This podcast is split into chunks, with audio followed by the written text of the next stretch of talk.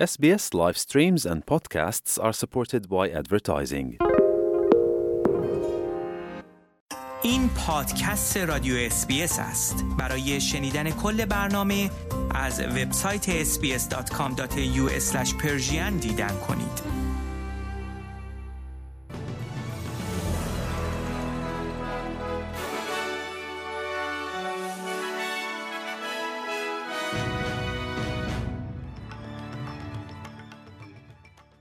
درود بر شما شنوندگان عزیز این پادکست خبری امروز 20 جولای سال 2023 میلادی است که من بهار قهرمانی آن را تقدیم حضورتان می کنم.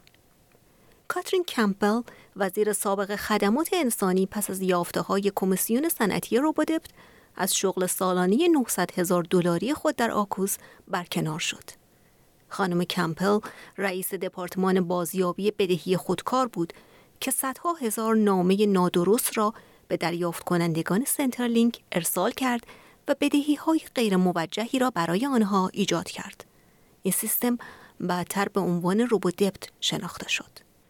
نرخ بیکاری استرالیا از 3.6 درصد به 3 ممیز 5 درصد کاهش یافته است. داده های اداره آمار نشان می دهد که حدود 33 هزار جویای کار در ماه گذشته کار پیدا کردند.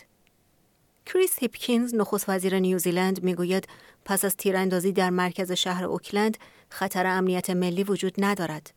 پس از تیراندازی در یک ساختمان و محل ساخت و ساز سه نفر از جمله فرد مسلح کشته و شش نفر زخمی شدند. گرانت رابرسون وزیر ورزش نیوزیلند می‌گوید که مسابقه جام جهانی فوتبال زنان امروز با وجود تیراندازی ادامه خواهد یافت. او می‌گوید مذاکرات با مقامات فیفا از جمله جیانی اینفانتینو رئیس فیفا تایید کرده است که بازی افتتاحی طبق برنامه آغاز خواهد شد. محدودیت های الکل در آلیس سپرینگز برای حداقل دوازده ماه دیگر باقی خواهد ماند.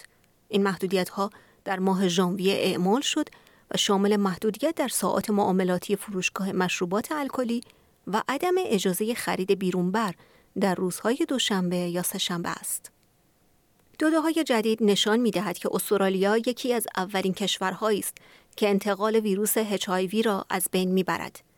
آمار مؤسسه کربی دانشگاه نیو ساوت ولز نشان داده است که موارد سالانه در طول ده سال گذشته 46 درصد کاهش یافته و این یکی از بهترین نرخ کاهش در جهان است. مارک باتلر وزیر بهداشت و مراقبت از سالمندان دستورالعمل جدیدی برای پیشگیری از بیماری های قلبی عروقی با همراهی کیت ابزاری را راه اندازی کرده است.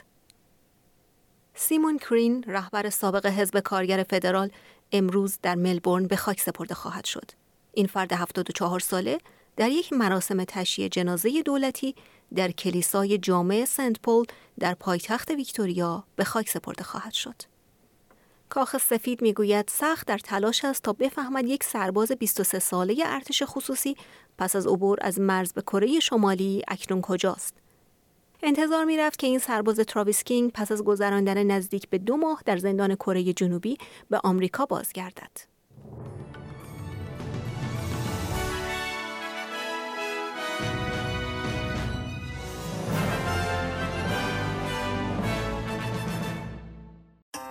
پادکست رادیو SBS بود. برای کسب اطلاعات بیشتر از وبسایت sbs.com.au دیدن کرده و یا app SBS رادیو را دانلود کنید.